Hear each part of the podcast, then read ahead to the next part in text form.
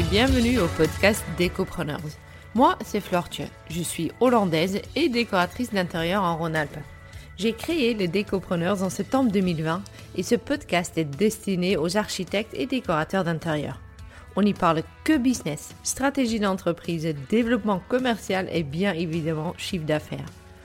Ce podcast est fait pour que tu avances dans ton business de décoration ou architecte d'intérieur que tu ne fais pas les mêmes erreurs que moi et qu'on apprend tous un peu plus tous les jours. Pas de bullshit, pas de blabla, que ce qu'il faut pour faire une sorte que ton côté créa peut être vraiment bien soutenu par ton entreprise. Allez, on y va Aujourd'hui, je suis avec Christine Perez, assureur, agent général de la compagnie Arias et mandataire de la filiale courtage du groupe. Elle est avec moi parce que vous me posez très souvent des questions sur l'assurance, sur la décennale, sur qu'est-ce qu'il faut, qu'est-ce qu'il ne faut pas faire, où est la ligne à ne pas, euh, à euh, traverser. Euh, Christine, je la connais depuis un petit moment, elle était à bouche ta boîte avec moi. Je suis ravie qu'elle est avec moi et je te passe, Christine, un petit message que j'ai eu de Léa qui a à ma question en fait de qu'est-ce que vous avez comme question euh, pour Christine au niveau des assurances. Elle me dit j'ai pas de question. Par contre, je veux te dire que Christine, elle est extraordinaire. Merci. je t'en prie. Je me suis dit, il faut que je te le dise parce que il est vrai que tu es extraordinaire.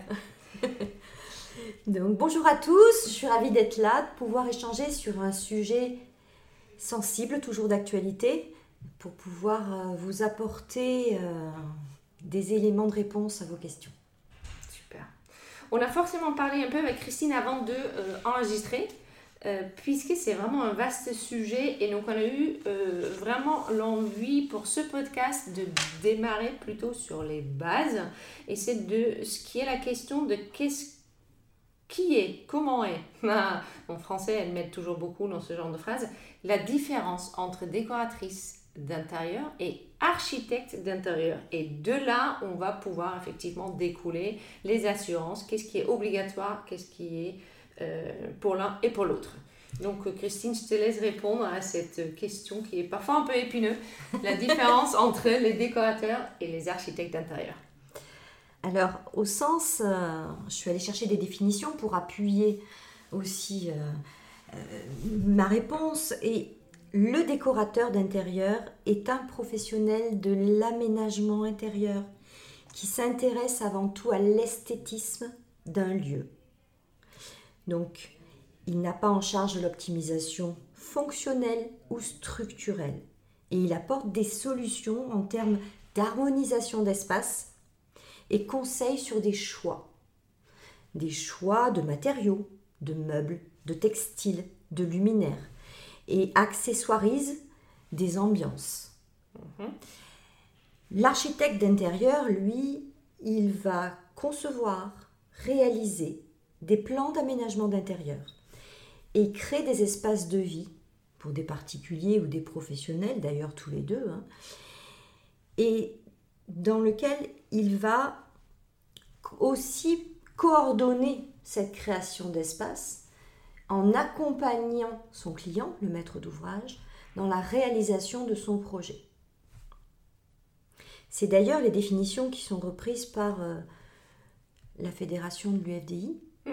sur son espace dédié, hein, où elle dissocie bien la décoration d'intérieur, où on se limite aux meubles meublants et aux couleurs des meubles que mm-hmm. l'on met à l'intérieur d'un espace, et à l'aménagement de cet espace et des meubles à l'intérieur, et l'architecture d'intérieur, où là on passe à la conception et l'organisation structurelle ou fonctionnelle d'un espace.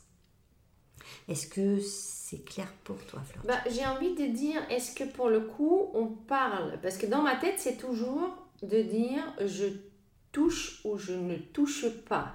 Ce qui veut dire que quand je pose un canapé, je ne touche pas à la structure, quand je pose un sol, je touche à la structure, la coquille, en fait, qui est, mon espace. Et que c'est là pour moi la différence entre architecte et décorateur. Oui. Euh, pour appuyer ce que tu dis, ça va être euh, le jour du déménagement, je pars avec quoi?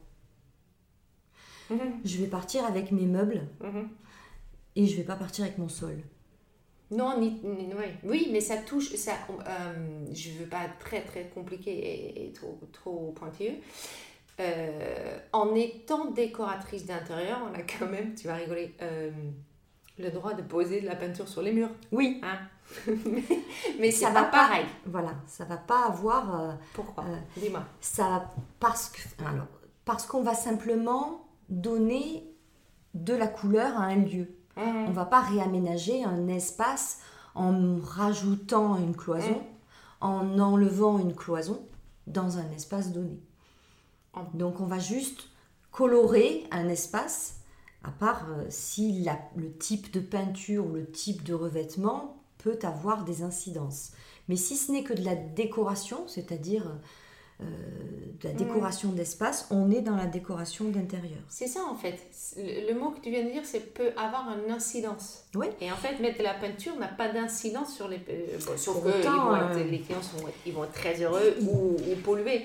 Mais, mais quand on change un seul, on change réellement. Et donc ça, ça peut avoir une vraie incidence. Après, euh, celui qui va réaliser une peinture euh, va devoir s'assurer pour les conséquences d'une dégradation de la peinture. Hmm. Donc quand on est dans, dans un...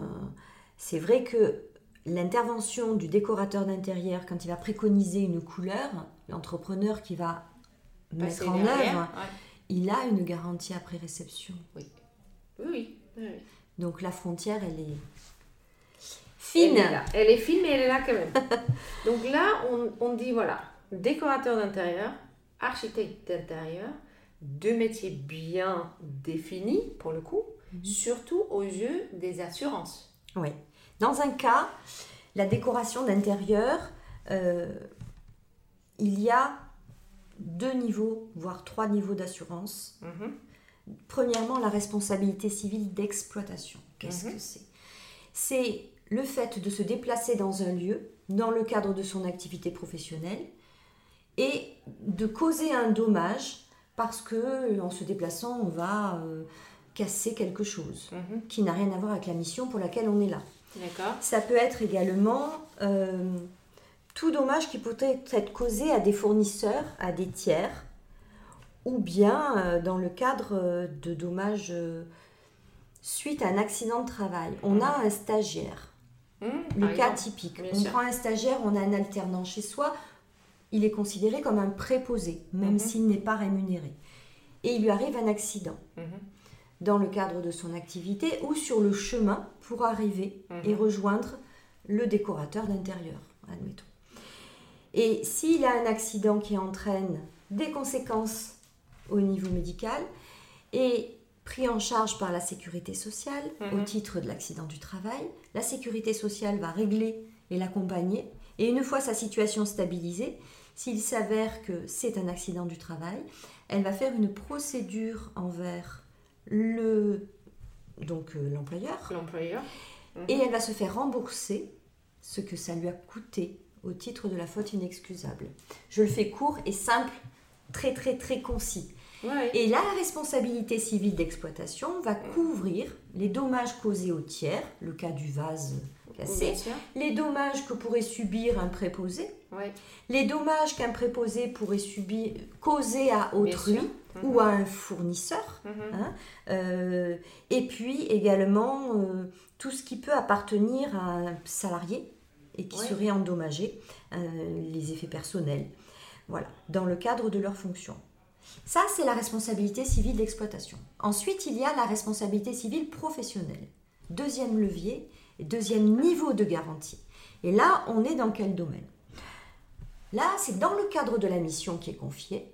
On rencontre un client, on s'accorde sur la mission, il veut refaire le réaménagement de sa pièce, on est en décoration d'intérieur ou en architecture, et puis euh, on préconise euh, des éléments.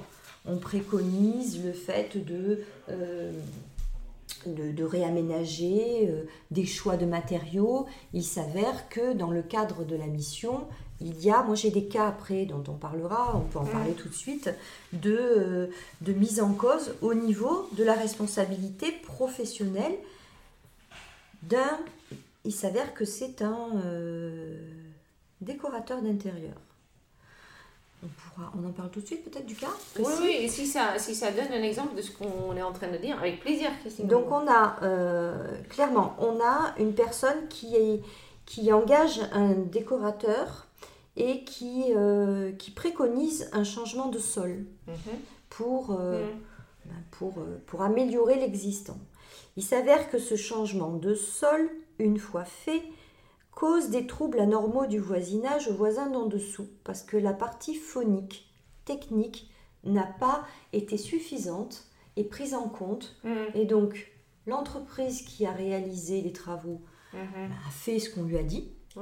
Et ensuite, ben, le voisin s'est plaint parce qu'il entendait les pas du propriétaire qui avait changé son sol. Et il s'est plaint et il a obtenu gain de cause. Donc le gain de cause a fait que pour troubles anormaux du voisinage, il y a eu 33 000, euh, plus, un peu plus de réparation pour hmm. préjudice, puis 4 000 pour le préjudice moral, puis 5 000 euros au titre des, des dépens de procédure. Et ensuite, qu'est-ce qu'a fait le propriétaire qui a été condamné par son voisin? Bah, il, a dit, bon, euh, moi, euh, je ne suis pas un professionnel, donc je vais porter l'action devant mon décorateur d'intérieur. Le décorateur d'intérieur euh, ben, n'était pas assuré pour ce qu'il faisait, euh, à savoir euh, avoir préconisé un changement de revêtement de sol. Et il a été condamné à régler aux voisins mhm. qui devaient payer. Et en plus, il a été condamné en, en propre parce qu'il n'avait pas, il pas souscrit. Donc ça veut dire que plus les travaux d'isolation phonique, donc on est à 42 000 euros, plus les travaux d'isolation, au titre du devoir de conseil mm, qui mm, n'a mm. pas été respecté. On n'est pas dans le cadre d'une décennale. Ben La décennale, c'est le troisième niveau. Ouais, mais on va rester pour l'instant sur le premier niveau. Et ça, c'est le deuxième. ça, c'est le deuxième. Donc là, on a fait parce que, attends, j'ai quand même une question. Parce que pour le coup, est-ce que le poseur, qui est censé d'être un professionnel dans son propre droit, a été aussi condamné? Alors, c'est une décision qui date de. Ben, il y a un an, 18 mm. octobre 2021. Euh, ce que j'ai voulu, c'est apporter des cas concrets oui, non, mais à notre échange. Et là, euh, de toute façon, euh, cet article, il relève qu'il y a plusieurs cas de jurisprudence où, pour les troubles anormaux du voisinage, les voisins ont été condamnés et que est-ce que l'artisan Hein, le tribunal a admis que l'architecte d'intérieur ayant participé à la conception de ces travaux, participé à la conception, c'est pas lui qui a réalisé, devait être appelé en garantie, mhm. alors même qu'il ne se serait présenté que comme un décorateur d'intérieur mhm. et qu'aucun document écrit et signé n'avait été conclu. C'est-à-dire que, au-delà du fait qu'il euh, n'y avait même pas en fait de traçabilité d'une mission et d'un accord des parties. Il a été condamné. C'est assez en garantie. Pardon? Ça c'est parce que nous on parle souvent de la sens du sens où en fait le décorateur va peut-être abattre un mur euh, non porteur parce que euh, mais dans l'autre sens je l'avais pas encore entendu. Et, euh, on parle de plusieurs sujets. Appelé en garantie, ça ne veut pas dire qu'il était le seul à payer. Non, il se peut qu'ils étaient peut-être plusieurs à payer, mais vu la somme qu'il y a à payer, s'ils ont deux, trois ou quatre, tu fermes quand même ta boutique si tu n'es pas là depuis trop longtemps. 42 hein 000 plus tous les travaux d'isolation ah, phonique de tout le sol. Et en plus, euh, pour la petite histoire, euh, quand les avocats ont essayé de défendre qu'il ne s'agissait que de la surface mm. qui a fait l'objet du Ouais. changement, les juges ont étendu. Ah. Et oui. Hum, hum, hum, Donc, euh, ce qu'il faut reconnaître aujourd'hui, c'est que euh, il faut s'entourer de précautions. Ouais. Il faut se dire qu'aujourd'hui, plus ça va, plus il y a de mise en cause. Oui. Que les gens ont des protections juridiques qu'ils mettent en jeu. Et donc, qu'ils font des procédures. Et le but, c'est quoi? C'est de pouvoir travailler serein, Ouais, bien sûr. avoir des projets et de se dire, euh, compte tenu qu'on judiciarise les relations et que le voisin, parce que c'est parti du voisin, il n'y a pas une impropriété à destination, on n'est Mm, pas mm. dans la décennale, puisqu'il n'y a pas une atteinte à la solidité de l'ouvrage, Le non, sol, non, il est en parfait état, Mm. il n'y a pas eu de problème de surface de sol, donc euh, Ouais, on est dans la responsabilité civile professionnelle. Et donc c'est là où un RC Pro aurait... Parce que pour le coup, le- le- le- l'architecte d'intérieur en question, qui a, qui a donc fait une mission en décoration d'intérieur, n'avait pas de RC Pro. Ah ben là, non, c'est exactement. Et en plus, c'est un décorateur d'intérieur Qui a touché au sol. Mais le décorateur, il n'y disait- avait pas de RC Pro. Et oui.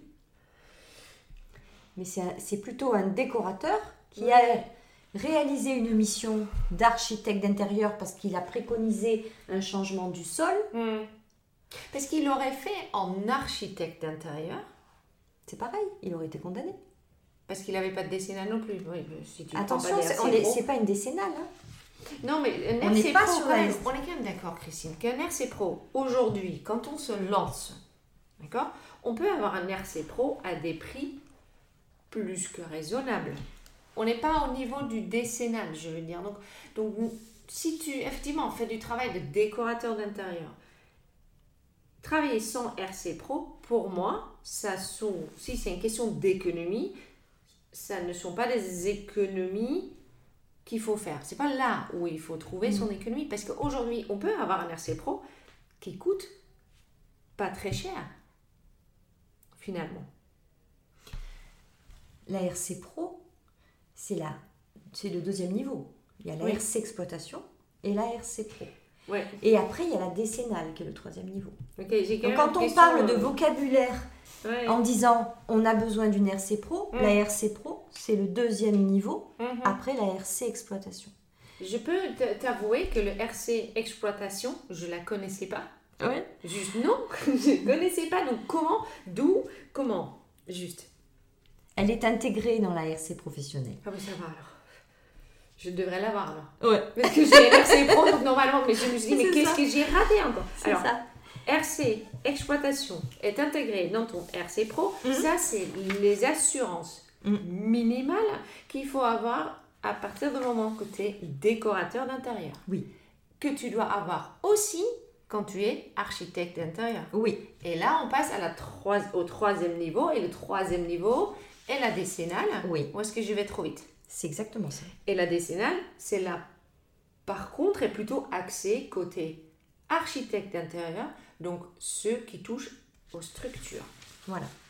La RC Pro, c'est bien la responsabilité pour défaut à son obligation de conseil. Mhm. Et c'est sur ce volet, dans l'affaire que j'ai précitée, qu'a été attaqué le décorateur d'intérieur, Mhm. sur le défaut de conseil. Et également en cas de négligence de sa mission dans la direction ou la conception.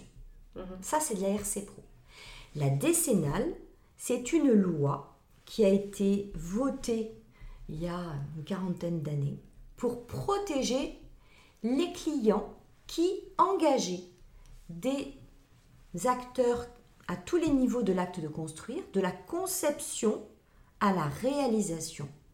Et donc, la loi Spinetta, c'est comme Mhm. ça qu'elle se nomme, a défini le cadre de l'application de la décennale. Mhm, mhm, Le cadre de cette application, c'est 1.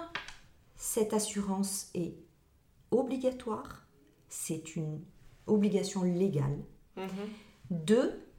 Elle sert à protéger les intérêts du client maître d'ouvrage et à fluidifier mhm, les recours, parce qu'avant cette loi, c'était des années et des années de procédures avec des personnes qui se retrouvaient dans des situations terribles. Ouais, Et c'est pour ça que cette loi a été votée. Mhm. Et trois, dans quel cas elle est invoquée? Donc c'est dans le cas de l'in, on va dire, soit de l'impropriété à destination, Mhm. un cas, un exemple. Un architecte d'intérieur est sollicité dans le cadre d'une réfection et de l'aménagement de couloirs dans un espace de loge d'un stade. Oui. Là, c'est un cas précis, mais euh, ça peut être euh, un aménagement. euh. Il préconise une certaine moquette Oui. avec certes, ce qui est réalisé spécifiquement pour ce- ce chantier. Et pour ce projet, c'est posé en plaque, c'est dimensionné, il y a une personne qui réalise et qui pose. À l'usage, elle s'avère que c'est totalement inadapté. Mais évidemment, quand euh, les chariots élévateurs et les passages Mhm. passent et repassent, Ouais. la jolie moquette devient euh, en lambeaux. Et là, il y a une mise en cause au titre de l'impropriété à destination. Mhm. C'était un lieu de passage et de grand passage. Mhm. C'était mentionné dans le cahier des charges Mm. du client. L'architecte d'intérieur a préconisé un produit qui était inadapté. Il a été condamné et donc l'assureur a payé sur le volet de la décennale. Parce que pour le coup, même si c'est toi qui fais l'erreur, oui, forcément, c'est pour ça que tu es assuré. Pour, euh, La et- responsabilité décennale, Mm, mm, elle n'est même pas fondée sur une erreur. À partir du moment où il y a une conséquence, c'est-à-dire qu'on est dans le cas d'une impropriété à destination, mm. on n'a même pas à prouver la faute Du, de ceux qui ont participé à l'acte. À partir du moment où il y a le dommage et la victime, faute. il y a un règlement. Ouais. C'est ce qu'on appelle une responsabilité de plein droit, de laquelle on peut s'exonérer que dans un cas de force majeure ou d'une cause externe. Mais elle est, on va dire, euh, il y a une présomption de responsabilité Ouais. dans ce cas. Le deuxième cas où la décennale, elle peut être engagée, enfin la garantie décennale, c'est l'atteinte à la solidité de l'ouvrage. Alors là, un autre cas, euh, une, une, une boutique, bon là en l'occurrence c'est une pharmacie, a fait appel à un architecte d'intérieur. Elle a voulu jouer sur les volumes, réaménager son espace de vente et pour ce faire, l'architecte d'intérieur a préconisé euh, de déplacer certaines cloisons qui n'étaient pas mur mètre. Mhm. Seulement après quelques mois, des fissures se sont apparues. Des fissures apparaissent euh, en parallèle de, des travaux. Et donc un expert est mandaté et il, euh, il établit que son expertise permet d'établir que la structure, elle a été correctement dimensionnée, mais que pour autant, la modification des- de certaines cloisons secondaires ont eu un impact sur la structure au bout de quelques mois, ce qui a entraîné des fissures. On est dans la solidité de l'ouvrage. Mhm, mhm. On n'a pas touché de mur mètre. On Ah n'a touché que des cloisons secondaires. Et ces cloisons secondaires ont eu un effet sur la solidité globale de l'ou- l'ouvrage. Les travaux à effectuer ont été réglés, Mhm. plus le préjudice financier Mhm. de la l'officine qui a dû fermer pendant Bien sûr. tous les travaux pour euh, st- re- re- Ouais. resolidifier la structure. Mhm, Donc là, on est clairement dans le cadre d'une garantie décennale qui a été prise en charge par l'assureur d'un architecte d'intérieur. Je comprends. Parce que ça veut dire, parce que je sais qu'il y a, on dit souvent, ouais, mais c'est que des cloisons, donc why not? Euh, Mais en fait, il y a des cloisons qui, avec le temps, deviennent quand même en partie, Une cloison partie de structure. fait partie d'un ensemble. Et une cloison peut, si elle est enlevée, Mhm. sur le, sur le temps, avoir un impact sur d'autres cloisons et sur la structure. Ok, ça je comprends. Maintenant, pour les architectes d'intérieur, tu dis la décennale est une obligation Légal. légale. Légal, ça veut dire que euh, ça veut dire que c'est un article du Code civil qui l'impose, et ça veut dire que si il n'y a pas d'assurance, Mhm. euh, le risque, c'est qu'il y ait euh, une amende Oui, en fait, c'est comme rouler dans une voiture sans prendre l'assurance. Oui, En et fait. tu vois, moi je pense, on est de Lyon, euh, et on est à Lyon et il y a énormément de, de trottinettes électriques. Trop à contresens en plus, ça me rend dingue. Et alors, on les loue, parce qu'il y a énormément d'acteurs qui louent des trottinettes, et puis au bout d'un moment, quand on se rend compte du budget, on se dit, ben, on, on va investir, on va s'en Ouais. acheter une. Et la question, c'est, euh, est-ce qu'on assure la responsabilité en tant que Mmh. conducteur Est-ce que c'est obligatoire de s'assurer pour une trottinette électrique? Eh bien oui, c'est obligatoire. Et il y a, en questionnant les personnes, euh, Oui. il y a 8 personnes sur 10 qui ne sont pas assurées pour rouler en trottinette électrique. mm, mm, mm. Et pourtant, il y a une loi qui l'impose. Et pourtant, ben, on prend le risque de ne pas être assuré. Qu'est-ce qu'on risque? Eh ben, On risque une amende. Pour une trottinette, c'est euh, entre qua- 400 et 3000 euros. Pour une euh, décennale, c'est entre 2000 et 75 000 euros. Ah, ça calme. Ah, moi, ça me calme tout de suite. Ça Mais- calme. Alors, euh, dans quel cas euh, Dans Qui les- peut mettre en cause? Comment ça se passe? Le défaut s'assurance, ça se passe comment? Mais c'est une. Moi, j'ai- fait des recherches là-dessus parce que euh, il y a la loi, il y a la théorie et en pratique, ça se passe comment? Ben, Ça dépend de l'enjeu financier. Mm, mm, mm. C'est-à-dire que quand on est euh, dans une situation où il y a un enjeu financier important, euh, les personnes ne vont pas hésiter à faire une demande auprès du procureur et à demander une condamnation. Oui. On a sur le volet civil un dédommagement parce qu'on a été victime d'un défaut de conseil ou d'un litige. Et puis il y a le volet pénal où on va faire une procédure, enfin là où la personne va faire une procédure auprès du procureur, parce que quand on est, on est sur un délit, Ouais, euh, et là, euh, le retour que moi de, de, de, de- de la recherche que j'ai faite, c'est que bien souvent, les, ce sont des amendes qui sont, euh, qui sont autour de entre 2000 et 5000 euros. Mm. Et, mais, mais pas à ma connaissance de peine de prison. Alors moi, j'ai eu un, j'ai eu un, un client qui m'a appelé, euh, qui, qui, qui est euh, entrepreneur du bâtiment, qui fait du second œuvre finition, donc euh, des partenaires euh, réguliers pour vous, vos Mm. professions, et qui, euh, et qui était en micro-entrepreneur, auto-entrepreneur, et puis qui a travaillé un petit peu, puis un peu plus, et puis un jour il est tombé sur un article avec le, le montant, et il est venu en courant en disant mais il faut absolument que je régularise parce que j'arrive plus à dormir depuis une semaine en fait. Et, euh, et donc on- on- il a régularisé. euh, Ce qui est bien parce qu'il a régularisé avant Qu'il arrive quelque chose. qu'il lui arrive quelque chose. Parce que euh, on est quand même d'accord pour dire que souvent, et je pense dans, dans notre métier, euh, ça arrive que euh, on, vient te voir à partir du moment qu'on a eu un souci. Et oui, et là c'est trop tard. Et là, c'est trop Et tard. là c'est trop tard, et, et, et- et là on ne peut plus rien faire parce qu'il y a, euh, il y a des... à partir du moment où... on- après se pose la question de, des conditions d'assurance. Mm. C'est qu'est-ce que demandent les compagnies? Parce que moi, je suis intermédiaire d'assurance, donc je suis là pour accompagner mes clients et leur apporter des informations.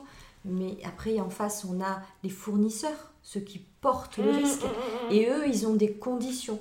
Et, euh, et, et- et- on essaye de défendre les intérêts d'un client qui est en demande d'un besoin, et puis de répondre en même temps avec des contraintes de, ben, de la compagnie qui accepte certaines conditions. Oui. On Donc, peut en parler de parce que effectivement il y a là on va par- on, on va on, on va parler un peu plus du côté décennal architecte d'intérieur parce que euh, la question qui revient quand même très souvent c'est que je suis architecte d'intérieur depuis deux ans Euh, au départ puisque j'avais pas de clients j'avais pas de sous et que donc du coup je ne me suis pas assurée aujourd'hui je veux m'assurer sauf que j'ai un mal pas possible de trouver un assureur qui veut bien me prendre mais alors, je suis complètement d'accord avec toi. On tourne, on va dire, c'est le chien qui se mord la queue.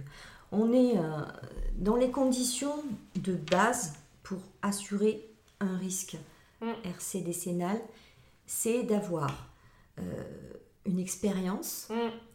et aussi, euh, quelquefois, certains demandent un diplôme. Mhm. Euh, Et pour avoir une expérience, ben, c'est comme tous les métiers du BTP. C'est-à-dire Ah, qu'un plombier qui va s'installer à son compte, Mhm. pour être assuré, et même pour s'installer, la Chambre des métiers va lui demander d'avoir une expérience de 3 ans. Sinon, il ne peut pas s'installer en tant que plombier. Et en fait, euh, les métiers d'architecte d'intérieur, on peut s'installer sans avoir justifié d'une an- antériorité de compétences métiers, Oui. et du coup, on est bloqué par l'assurance. Mm. Et pareil pour un peintre. hein. Un peintre qui veut s'assurer demain, même si on est la garantie, ce qu'on appelle la décennale, c'est après la réception du chantier qu'elle Mhm. court. Ben, un, un peintre, il est moins exposé qu'un maçon, euh. Mhm. qu'un plaquiste, évidemment. Pour autant, un plaquiste, demain, il veut créer son entreprise, même en auto-entrepreneur. S'il n'a pas trois ans d'expérience justifiée par des bulletins de salaire Oui. en tant que plaquiste, eh ben, Il peut pas il s'assurer. peut même pas, un, s'assurer, mais il peut pas créer sa société. Ok, ça c'est. Mais, hmm, On revient aux architectes d'intérieur. mais c'est Mais, mais co- oui, vas-y, parce que moi ça me. J'arrive pas à comprendre comment tu peux dire. Tu, tu dois t'assurer, c'est obligatoire. Mais on va pas t'assurer avant que tu as 3 ans d'expérience. Sauf que dans ces 3 ans-là, tu tu es quand même presque obligé de travailler sans assurance. Mais une fois que tu arrives, tu peux plus t'assurer parce que tu as déjà 3 ans d'expérience. C'est- complètement fou. Donc l'idée, c'est de se dire, dans les, déjà, euh, dans un cas où il n'y a pas d'issue, puisque Mhm. c'est une garantie légale, il existe euh, une solution qui est le bureau central de tarification. D'accord qui peut être saisi et quand on n'a pas de solution en décennale, on saisit ce bureau central de tarification avec à l'appui des documents de refus de compagnie. euh, hein, nous avons Ouais, bien bien sûr. étudié votre dossier, et etc., Et que etc., non. et que Mhm. voilà, non merci, au revoir, et qui va trouver la solution pour la partie décennale. Donc, donc c'est quand même, euh, il y a quand même une issue possible et on peut trouver des solutions. Pour permettre d'être assuré si toutefois on est dans ce cheminement infernal où on cherche, on court après, etc., etc. Mhm. Ce que je veux dire par là, c'est que c'est pas euh, ce qui arrive à ce métier qui est une- qui correspond à, l'architecture d'intérieur. Et ben tous les métiers du bâtiment en fait, Bien tous sûr. les métiers sont euh, impactés par ces règles où il faut avoir trois ans d'expérience pour pouvoir prétendre être assuré. Ce ne sont Mhm. pas que les architectes d'intérieur. Par contre, les autres métiers, ils ont aussi cette contrainte Mhm, mhm, pour s'installer, Ouais. alors que les architectes ne les ont pas d'intérieur. Donc, en fait, pour les assureurs, l'idée c'est de dire euh, il faut d'abord avoir de l'expérience dans une autre entreprise avant d'avoir le droit de monter ton entreprise et de t'assurer. C'est ça en fait. L'idéal, c'est ça. L'idéal, bon, on est tous d'accord que c'est l'idéal, mais après, euh, il y en a qui ont juste envie de se lancer à leur compte plus qu'autre chose. Euh, Et puis c'est respectable aussi. C'est pour ça que le bureau central de tarification permet de trouver une issue. Ça, je comprends. Mais imaginons qu'on trouve, on, on- on- on- voilà, on fait nos, on fait, parce que ça, c'est une question qui re- re- revient assez régulièrement aussi, de dire, ben voilà, là j'ai deux ans d'expérience, mon entreprise commence à bien rouler, maintenant je veux vraiment m'assurer. Là, je peux encore ou pas? Ben, Si on trouve un assureur qui accepte. Il y a des assureurs qui acceptent. Alors, on reprend notre petite pyramide du début. RC exploitation, Oui. RC professionnel Pro. et garantie après la réception décennale. Oui. Quand on n'a pas été assuré pendant deux ans, le problème est sur les chantiers qui ont été Qui réalisés ouais. et qui sont écoulés. Il arrive qu'on puisse obtenir avec la compagnie d'assurance de racheter la décennale sur les chantiers passés. D'accord. Donc là, c'est pareil. euh, L'idée, c'est d'accompagner en disant, bon, ben, vous n'avez pas eu de décennale sur vos chantiers passés, euh, vous allez racheter la décennale sur Mm. ces deux ans. Donc à ce moment-là, comment ça se passe concrètement? On déclare le chiffre d'affaires des chantiers Mhm, et on va payer la cote-part de la décennale mhm, mhm. sur ces chantiers pour assurer en décennale ces Ça, chantiers. je comprends. ça, je comprends. Donc ça, c'est une possibilité. Euh, ça, c'est une possibilité à partir du moment qu'effectivement, on pas, on n'est pas passé par le bureau central de tarification dès le départ pour trouver effectivement un décennal puisqu'on se lance.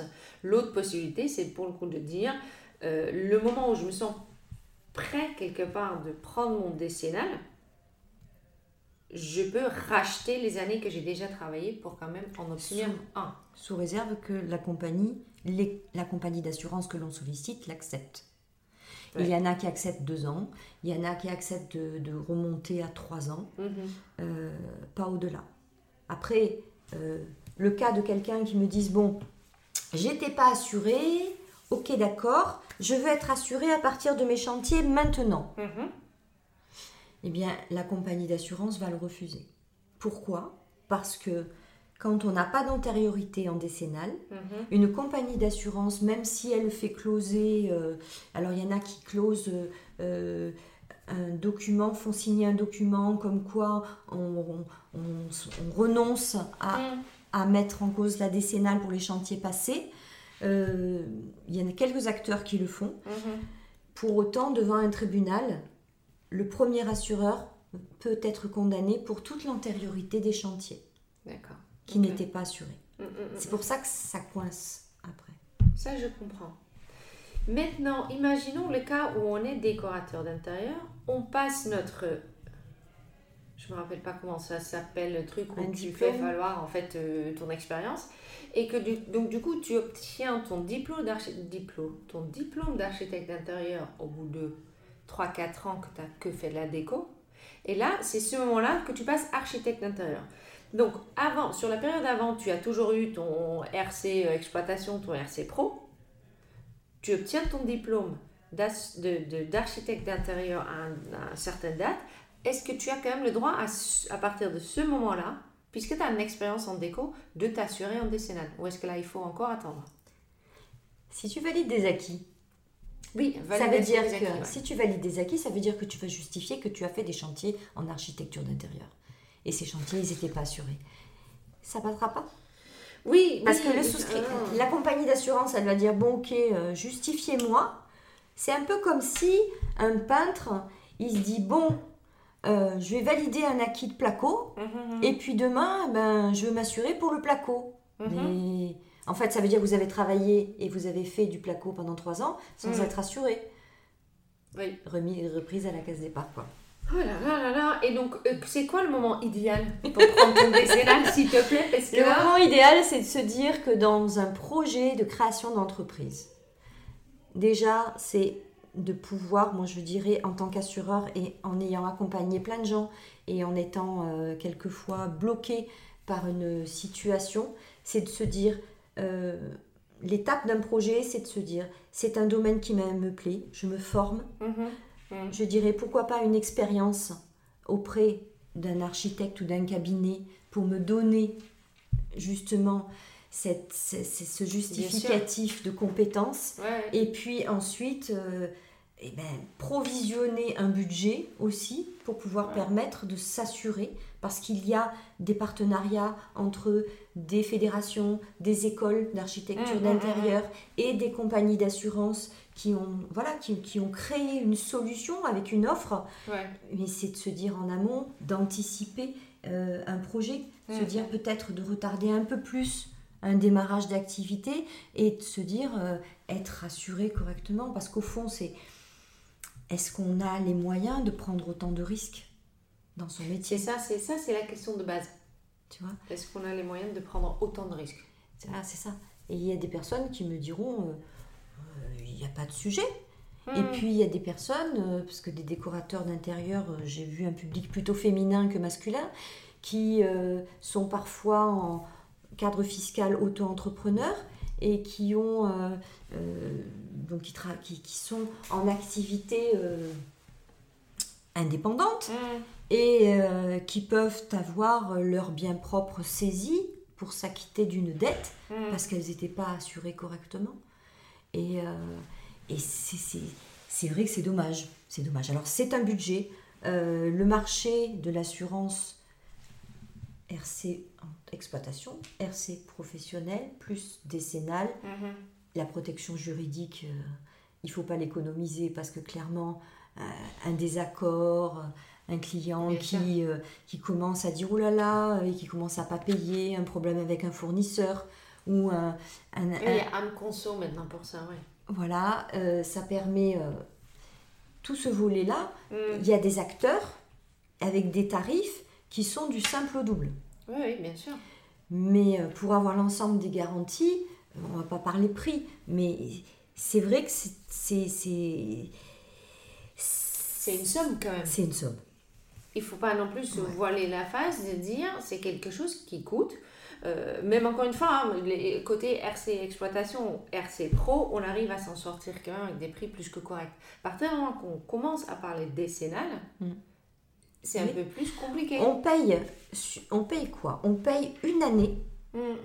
ces chantiers, une assurance, pour que elle joue après la réception pendant 10 ans. C'est juste énorme, mais ça protège. Pourquoi ça a été mis en place? Pour protéger le client, pour protéger aussi le futur acquéreur de ce bien. Bien sûr. Parce qu'aujourd'hui, il y a des cabinets de notaires, quand on vend un bien, Mm. qui réclament les attestations quand il y a eu des gros travaux dans un espace, Mm. de toutes les attestations. Sinon, ça peut être un frein à vendre ce bien. Oui, bien sûr. Ça, je comprends. Donc, on a, quand on est décorateur d'intérieur, je récapitule juste. On est décorateur d'intérieur, on a besoin d'un RC exploitation et un RC pro. Généralement, ce sont deux assurances qui sont vendues en un.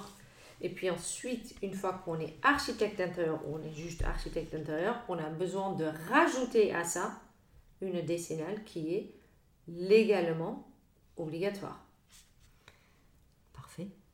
Ah, J'aime bien être parfaite, écoute. Mais après, euh, il y avait un certain nombre de choses, euh, des, questions qui ont été posées, et là je vais juste y répondre par rapport à ce tout ce qu'on vient de dire. Il y a eu la, euh, la, question de dire euh, qu'est-ce qu'il me faut quand je suis designer d'espace? Euh, J'en ai parlé un peu avec Christine juste avant de commencer à discuter avec elle. Et en fait, euh, le designer d'espace, pour le coup, ça dépend complètement de qu'est-ce que tu fais sur ton chantier. Donc, est-ce que, en fait, tu fais uniquement ce que fait un décorateur d'intérieur? Dans ce cas-là, ça te suffit d'avoir un RC exploitation plus un RC pro. Si par contre tu touches à, plus que ça, bah, il faudra que tu as euh, une décennale. C'est ça. Un designer d'espace, c'est une autre façon d'appeler la même chose. Voilà. Et donc tout, en fait, finalement, tout dépend. C'est pas forcément Ouais. comment tu t'appelles, c'est plutôt qu'est-ce que tu fais. Mm. Euh, C'est ça. Qu'est-ce que euh, qu'est-ce que tu touches. Et c'est pas pour rien qu'on a besoin, par contre, un diplôme pour être architecte d'intérieur. Mm. Voilà. Euh, après, on a discuté d'autres choses, et ça, j'aimerais qu'on revienne là-dessus.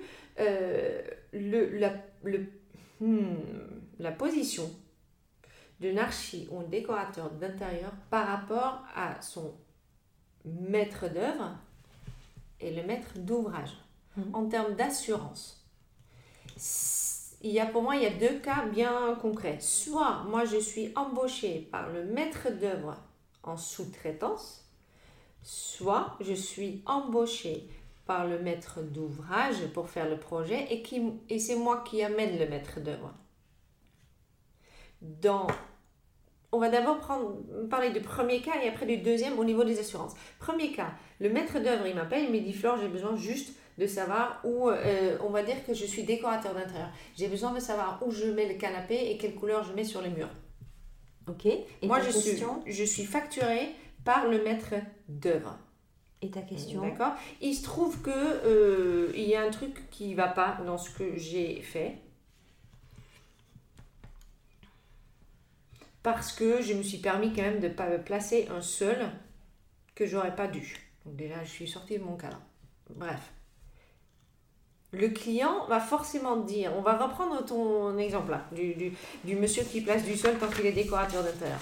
D'accord? Imaginons que celui-là, il a été embauché plutôt par un maître d'œuvre qui met en place ce qu'il prescrit. Et ensuite, c'est le client qui, qui revient vers lui en disant il y a un problème de nuisance. Donc, le client va appeler le maître d'œuvre parce que ça, c'est son contact principal. est-ce qu'ensuite le maître d'œuvre peut se retourner contre la personne qu'il a embauchée en freelance pour justement ces plans-là? Alors, autrement dit,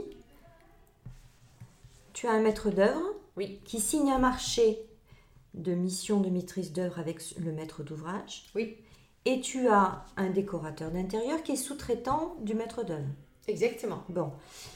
Donc oui, il va y avoir une procédure de mise en cause du sous-traitant. Donc en premier lieu, le maître d'œuvre va être exposé, Mhm. il va être appelé à être en garantie, Ouais. il va ré- son assureur va régler, Oui. et ensuite son assureur va demander Va se retourner pour exercer un recours. Ouais. Pour exercer un recours. Ça, je comprends. Maintenant, euh, et je sais que tout le monde fait ça, dans nos books, donc les choses qu'on rend au client à la fin, on a tout, on a tout sur tout ce qu'on fait, on met une petite phrase qui dit qu'on est responsable de absolument rien et que chaque, mais c'est vrai, et chaque euh, intervenant artisan est euh, demandé de prendre ses propres mesures, cotes et d'amener son propre professionnalisme sur le chantier. Est-ce que ça nous exonère de quelque chose, cette petite phrase?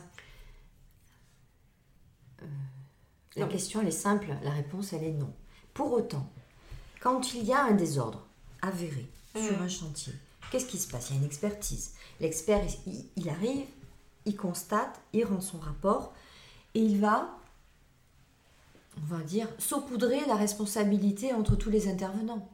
Et le maître d'œuvre va en prendre un petit peu et l'entreprise qui va réaliser les travaux va en prendre. Et quelquefois, il y a plusieurs corps d'État. Parce qu'il va y avoir l'électricien, le plaquiste, le peintre, euh, l'aménageur, le, menuisier avec Mm. le placo, enfin qui a fait quoi, comment. Du coup, il y a un dommage. Il y a une personne qui est victime. Mmh, sûr. Et ensuite, il y a une réparation. Et après, ben, tout le monde se réunit. C'est d'ailleurs pour ça qu'il y a une convention dite CRAC avec une dommage ouvrage au nom du client maître d'ouvrage pour des rénovations d'envergure et qui peuvent permettre aussi d'accélérer le processus. C'est pour ça que la loi Spinetta a été votée. C'est pour protéger les intérêts du client qui Mhm, est mhm, mhm. victime d'un désordre de nature décennale. Mais oui, le sous-traitant peut être appelé à la, en garantie. Oui, oui, et le- puisque la réponse est comme ça, forcément, quand le décorateur est en direct avec le, le, le maître d'ouvrage, euh, j'ai même pas besoin de te poser la, La question se pose plus. Forcément, euh, voilà. Donc ça, je comprends. On- C'est l'expert qui va définir quelle est la part de responsabilité de chacun. Parce que s'il s'avère que dans les préconisations, comme on le- là on en avait parlé dans ce sujet du sol qui avait été préconisé dans Oui. l'aménagement de l'espace et du voisin qui se plaignait des troubles Oui. de- anormaux de voisinage, celui qui a fait, qui a refait le revêtement, Mhm. il a fait le revêtement qu'on lui avait indiqué. Si le problème venait d'un défaut dans la pose du revêtement, Parce que lui, il n'est pas censé le savoir dans quelle mesure il pose euh, cette- ce sol-là, puisque ça a été demandé par, par l'archi ou le décorateur qui est censé connaître son travail aussi. oui, c'est ça.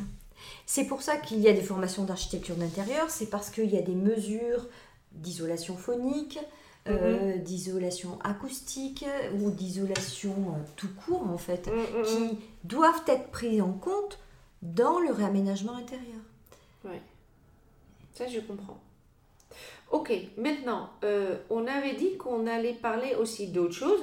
Et quand je dis on avait dit que, c'est parce que j'ai déjà eu Christine au téléphone cette semaine une ou deux fois pour discuter euh, de cette euh, petite entrevue, parce qu'on voulait que ça soit euh, clair, précis, informative et que ça ne dure pas trois ans. Et c'est compliqué parce que c'est quand même vraiment un vaste sujet. Mais on a parlé maintenant des trois, les, les trois choses qui sont, sont donc obligatoires ou obligatoires par rapport au métier que tu as choisi. Mais maintenant, tu voulais aussi faire un point sur autre chose et c'est faire le point sur la prévoyance. Oui. Alors la prévoyance, parce que quand je rencontre des professionnels et qu'on fait, on balaye le sujet de l'assurance, euh, l'ass- il y a l'assurance que, que l'on doit souscrire pour se protéger en cas de problème que l'on cause à Mm. autrui, mais il y a aussi euh, la protection envers soi-même. Mhm. Se dire si nous arrive quelque chose à nous, qu'est-ce qui se passe Qu'est-ce qui se passe Donc, en fonction de la. Je dirais en fonction de, du statut juridique, Mhm. un architecte d'intérieur, il peut être profession libérale, Mhm. euh, en entreprise individuelle, Bien sûr. ou alors il peut être aussi profession libérale en auto-entrepreneur, ou il peut être salarié de sa structure. Bien sûr. Donc, il peut être travailleur salarié ou travailleur non salarié, et avec cette option auto-entrepreneur. Mhm. Et là, euh, la question qui est, moi je pars toujours de la situation. La situation, quelle est-elle? Vous avez tel statut. Mhm. En fonction de tel statut, vous avez droit à quelles indemnités en cas d'arrêt de travail. Et vous avez besoin de combien? Parce qu'il y a des personnes qui me disent, mais moi j'ai pas besoin de plus. Ouais. Je vis en couple, euh, je fais ça en dilettante pour mes loisirs. euh, oh, j'ai déjà ça, c'est super. Donc euh, j'ai pas besoin d'avoir plus. Puis d'autres personnes qui me disent Ah oui, c'est- ça, ça- ça risque oui. d'être un peu juste parce Moi, que j'ai quand même des enfants engagements. à, à charge et ils ont quand même le droit de manger. Ouais. C'est ça. Donc euh, moi ce que j'ai voulu c'est faire quand même un focus sur le statut d'auto-entrepreneur Oui. et, et- et la différence entre euh, auto-entrepreneur et les deux autres statuts parce que un auto-entrepreneur c'est un régime fiscal simplifié Oui. avec un abattement, vous l'avez vu avec euh, une autre intervenante. Oui, avec Sandra, c'était Avec- excellent. Voilà. Ouais, ouais. Et on a un abattement forfaitaire au niveau des charges, mais aussi, s'il arrive quelque chose, cet abattement est aussi appliqué. Oui. À savoir que euh, là, on est dans le cadre d'une prestation de service, l'abattement, il est de 34%. Oui. Et j'ai pris un exemple, je me suis dit, voilà, on est auto-entrepreneur et on déclare un revenu de 36 000 euros par an. Très bien. Et combien on aurait en cas d'arrêt de travail par mois Dans le régime indépendant classique et dans Mhm. le régime indépendant auto-entrepreneur? Ben, on a euh, dans le régime indépendant classique un calcul que je vous épargnerai. Merci. On va avoir 1500 euros par mois, Oui. donc la moitié de ses revenus. Oui. Et ensuite, soit ça suffit, soit on prend un contrat complémentaire de prévoyance pour compléter ce dont on a besoin, voire se faire remplacer ou payer Mhm. ses charges fixes. Auto-entrepreneur, on a euh, 990 euros par mois. Oui, donc c'est nettement moins. On a, voilà. Euh, et de ce fait, euh, idem pour la retraite. Ouais, Donc ça, on a, bien. on a un régime fiscal allégé, Mhm. on a des prestations qui sont forcément en adéquation avec les cotisations qui sont allégées. Bien sûr. Il y a des solutions pour compléter Ouais. qui existent. Mhm, mhm. Euh, L'idée, c'est que ce soit que vous soyez suivi, c'est-à-dire Ouais, que sûr. vous ayez un partenaire en local qui fasse un point en disant quels sont vos droits. Il y a des personnes qui sont auto-entrepreneurs et qui sont euh, qui ont des droits aux allocations euh, Pôle emploi. sûr. Du coup, il faut recalculer tout ça et puis ensuite, en fonction du besoin, compenser par un contrat personnel qui vous permette de maintenir un niveau de ressources suffisant. Mhm, mhm, mhm. Voilà. Et puis la retraite, euh, c'est pareil, un régime indépendant ou auto-entrepreneur, euh, il y a, il faut avoir un minimum de déclaration de revenus pour Ouais. valider des Des trimestres. trimestres, ouais. Et après, on valide des points. Mhm, Et mhm. pareil, il existe des solutions complémentaires avec des avantages euh, fiscaux ou pas, en fonction de son besoin. Et qu'on- l'idée, c'est quoi? C'est de s'informer, d'être accompagné, de faire des points réguliers pour ajuster en fonction de sa situation, de ses besoins et, et d'en parler. Ouais, bien sûr. Ça fait pas rêver, mais l'idée c'est d'avoir euh, d'avoir euh, une prise en compte du fait que ben, si on paye pas beaucoup de charges sociales, Mhm, mhm. automatiquement ça veut dire que ces droits ils sont pas Ils ont importants. allégé aussi. Euh, Voilà. finalement, on fait ça comme ça. On a aussi une retraite qui est allégée. Et puis, euh, et c'est marrant parce que effectivement, c'est pas drôle d'en parler. Et en même temps, j'estime qu'une fois qu'on a envie d'être entrepreneur et on l'est entièrement, on a besoin de savoir en fait. Même Mm. si ça nous, c'est que moi et ma comptabilité. Hein, je veux pas, mais il faut. Allouer un budget en se disant ben voilà, dans mon prévisionnel, je sais que être bien assuré parce que je vais avoir accès à des chantiers Ouais. qui vont être déjà intellectuellement, qui Euh, vont permettre ouais, de sûr. développer un rapport et un service différent. Mm. Et puis aussi, ben, moi, s'il m'arrive quelque chose, qu'est-ce qui se passe? Je dois Ouais. me faire remplacer, euh, je travaille toute seule, euh, ou je travaille en collaboration avec d'autres. L'idée, c'est juste d'anticiper. Et dans notre métier d'entrepreneur, c'est ça fait partie des choses Ouais, importantes. bien sûr. Ok, on va toucher à l'heure, parce que je savais qu'on allait, euh, on allait parler longtemps. Euh, je suis sûre qu'on n'est pas allé au bout de tout. Euh, Est-ce qu'il y a une dernière chose que tu veux ajouter, Christine? Euh, moi, je pense que hum, vous faites un beau métier. Merci. et que, et que l'assurance, ça ne doit pas être quelque chose qui doit être un, un frein à votre Mm, développement, mm, mais plutôt une valeur ajoutée. Et, euh, et je trouve que ça, ça assoit aussi votre professionnalisme de pouvoir euh, avoir une, une garantie qui soit, qui soit en adéquation avec ce que vous faites. Et quelquefois, un projet, euh, si vous ne pouvez pas répondre à des clients parce que vous n'avez pas en face les garanties Mm. nécessaires, eh ben, c'est peut-être euh, euh, peut-être important de retarder un petit peu ce développement. Ouais. Parce que les, les, les risques ils sont trop importants Mm. euh, aujourd'hui. Ce qui était une, une question hein, qui revenait quand même assez souvent, c'est quoi les vrais risques encourus si effectivement, euh, ah, les vrais risques encourus, si j'assiste, mais on a, on a répondu aussi à ça, assiste un maître d'ouvrage euh, à, à la maîtrise d'œuvre, si j'assiste un maître d'œuvre, si j'y vais directement, c'est quoi les risques encourus? Et si j'ai bien écouté, globalement, les risques sont toujours en partie pour nous. Mm. Et quand, en- si on dit en partie, si on a écouté cette histoire du sol, euh, j'ai bien écouté les montants que tu as donnés, ça peut, surtout au départ de notre entreprise, tout de suite mettre fin en fait à l'aventure entrepreneuriat si on a beaucoup trop d'argent à rembourser. Voire mettre en péril un bien propre. hein, parce Ou que- une famille. Et oui, un bien propre, c'est... euh, Bien sûr. Ça, je comprends. Je suis, assez, je suis hyper contente qu'on a parlé parce que je t'avoue qu'il y a énormément de bruit autour des assurances. Il y a énormément d'informations qui flottent un peu dans l'air, mais euh, on n'est jamais sûr. On, entend surtout ceux qui disent Mais moi, j'arrive pas à m'assurer, et puis comment faire, et c'est beaucoup trop cher. Euh, mais on n'a jamais vraiment, en tout cas pour ma part, eu vraiment les réponses spécifiques qu'on a pu avoir maintenant. Donc, je suis plus que ravie. Je vais mettre en fait les coordonnées de Christine avec le podcast. Comme ça, si vous êtes prêt à euh, au moins vous poser la question, ou soit changer d'assureur, soit vous poser la question est-ce que j'y vais ou est-ce que c'est encore trop tôt, n'hésitez surtout pas à, à la contacter parce que pour parler avec les mots de Léa, elle est absolument extraordinaire. C'est quelqu'un qui prend vraiment le temps de discuter de la situation dans laquelle vous êtes et qui essaie vraiment de vous apporter des solutions. Donc je peux que la recommander et c'est pour ça qu'elle était là avec moi aujourd'hui. Un grand merci Christine, c'était génial. Merci, merci à tous. Merci à Christine.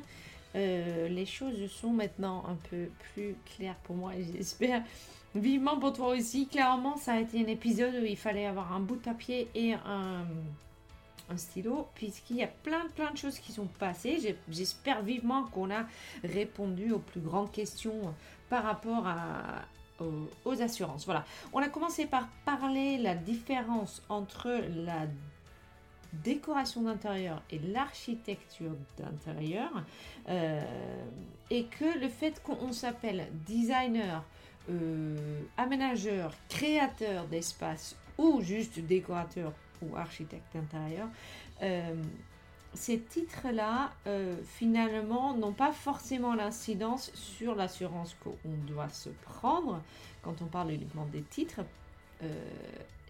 puisque l'assurance qu'on doit prendre doit être prise en fonction de ce qu'on propose au client. Et en fait, est-ce qu'on propose au client de faire de l'aménagement et de l'esthétique, de mettre des accessoires et de ne pas toucher à la structure, structure? Ben, Dans ce cas-là, pas besoin d'avoir un décennal, mais quand même euh, besoin d'avoir un RC pro et un RC d'exploitation Et si on, touche aux structures, bah dans ce cas-là, c'est RC Pro, RC d'exploitation ainsi que euh, décennal. Voilà. Euh, donc on a parlé de ça, on a parlé du, coup du fait de ces trois assurances différentes qu'ils ont sur le marché pour, euh, nos métiers. Le minimum quand on est donc décorateur d'intérieur, c'est RC Pro, RC d'exploitation et généralement euh, ces deux-là se vendent dans un seul package. Bien évidemment, quand je suis rentrée chez moi, j'ai tout de suite vérifié ce que j'avais moi. Euh, parce qu'à mon, honte générale, je ne savais pas euh, que j'avais les deux. Et effectivement, dans ce que moi, euh, mon assureur appelle juste RC Pro, il y a effectivement aussi la partie RC d'exploitation. Voilà. Ensuite, on a parlé du fait que le décennal, en fait, est quelque chose qui est obligatoire suite à une loi qui a été votée et qui est faite pour protéger, en fait, les clients. Euh, et là, le décennal est donc pour ceux qui touchent à la structure. Euh, on a longtemps discuté, je sais pas si.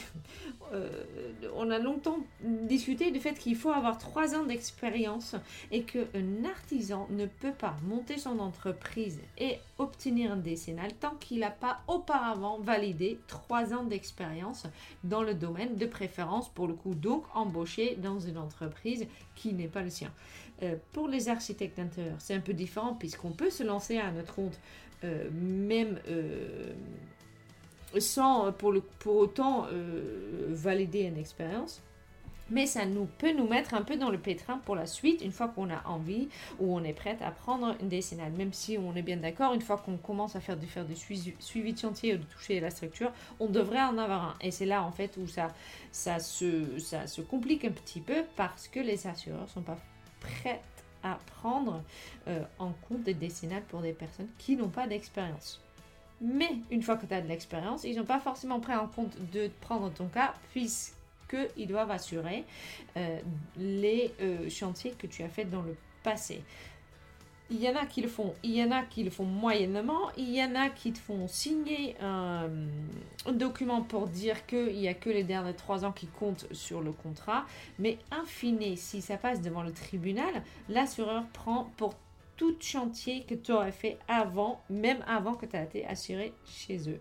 Si jamais tu as un problème, et ça je ne le savais, je le savais pas, si tu as un problème justement pour trouver un décennal, tu peux en fait te tourner vers le bureau central de tarification qui va te trouver une solution euh, d'assurance. Puis pour la suite, j'ai posé quand même la question à Christine qui n'était pas forcément adressée euh, pendant le podcast, si euh, à quel point ça t'aide ou ça pourrait t'aider d'avoir un, diplôme reconnu par l'État justement en architecture d'intérieur pour obtenir une euh, décennale ou est-ce que c'est l'expérience de 3 ans qui pèse le plus, lourd dans, dans ce cas-là? Qu'est-ce qui pèse en fait plus lourd? Ton diplôme ou ton expérience? Et en fait, euh, sa réponse est que chaque compagnie d'assurance a ses propres modalités d'acceptation. Ah, ça va nous aider. Certaines réclament un diplôme reconnu plus une expérience de 3 ans, d'autres euh, juste l'expérience de 3 ans. Attention, l'expérience d'être en activité sans être assuré depuis trois ans est un refus, sauf justement à racheter les chantiers réalisés. Voilà. Euh, tout ça pour l'assurance. Ensuite, on a touché quand même aussi un mot au niveau de la prévéance en disant que pour moi, la, la, la, la conclusion de ça était surtout de dire, euh, premièrement, la prévéance, ça, ça dépend de ta situation personnel, est-ce que, euh, est-ce que tu t'es déjà assuré en fait de ton chômage au cas où tu peux plus travailler? Est-ce que tu as déjà assuré euh, ta retraite? Soit parce que tu as eu un travail avant qui t'a assez rémunéré ou parce que tu as un mari ou une femme qui est assez rémunéré? Euh, parce que si tu es en régime allégé, donc auto-entrepreneur ou dans, dans, dans, dans, dans ce cas, le fait que tes, hum, charges sociales sont allégées, que tes impôts sont allégés, veut dire aussi que ton chômage ainsi que ta retraite va être allégé. Bon, ça me semble assez, euh, assez clair. Et dans ce cas-là, pour faire le point là-dessus, on ne peut que euh, on ne peut que dire, ça sera bien de faire le point justement avec ton agent en assurance qui peut soit te, soit te rassurer, c'est-à-dire effectivement euh, pas besoin de faire quoi que ce soit, soit peut t'aider sur une solution. Voilà. Encore un grand merci à, Christine. Je mets forcément ses coordonnées euh, en dessous. Euh, elle me demande que si vous avez des questions, elle, elle sera plus que ravie d'y répondre. Par contre, ça sera vraiment chouette de le faire par mail parce que comme ça, elle peut prendre le temps justement de faire le tour du, de la question. Euh, pareil pour euh, des demandes en fait de d'accompagnement, ça, euh, elle le fera avec grand plaisir. Le, donc le point sur votre situation pour voir si oui, non, décennale, RC Pro, RC Exploitation, où on en est, etc. Elle est plus qu'ouverte à la discussion et comme Léa l'avait déjà dit, elle est absolument géniale. Merci beaucoup encore d'être auditrice du Décopreneur. Je suis toujours ravie de, vous entendre sur Instagram, d'avoir vos, messages d'encouragement. C'est absolument génial. N'hésitez surtout pas à me donner des noms des personnes que vous voulez que je contacte pour les interviewer. Même que là, euh, effectivement, j'en ai, euh, ai un certain nombre déjà de préenregistrés. Donc j'ai justement le temps d'aller chercher d'autres. Euh, n'hésite surtout pas. Si tu as d'autres questions, des remarques ou autres, euh, bah, Instagram est plus ou moins le, moyen de le faire, ou sinon un petit mail. Euh, et puis il y a le site web pour vous inscrire au niveau du newsletter. Voilà, c'est tout pour moi pour aujourd'hui. J'espère que ce podcast qui était vraiment attendu euh, a été clair et je te dis à très très bientôt. Ciao ciao